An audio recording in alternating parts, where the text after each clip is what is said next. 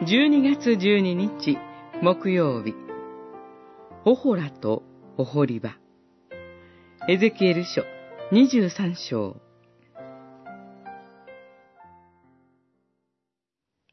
主の言葉が私に望んだ。人の子よ、かつて二人の女性がいた。彼女たちは同じ母の娘であった。彼女たちの名は、姉はオホラ、妹はオホリバと言った。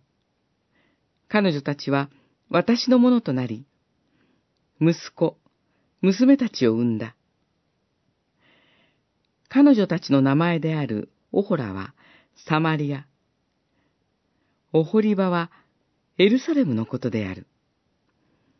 二十三章、一節、二節、四節。神はとても長い例えを語られます。二人の娘、オホラとオホリバの話です。この二人の娘は分裂した北イスラエル王国と南ユダ王国を表しています。北イスラエル王国の都はサマリアであり、南ユダ王国の都はエルサレムです。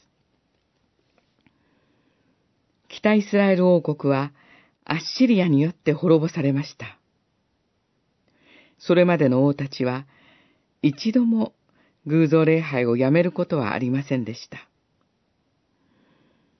北イスラエル王国がアッシリアによって滅ぼされた後も、南ユダ王国は残っていました。これまで北イスラエル王国がやってきたことを南ユダ王国は見ていました。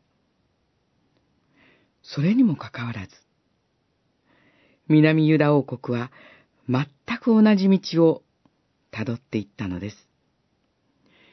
旧約聖書は、神と神の民との関係を結婚に例えています。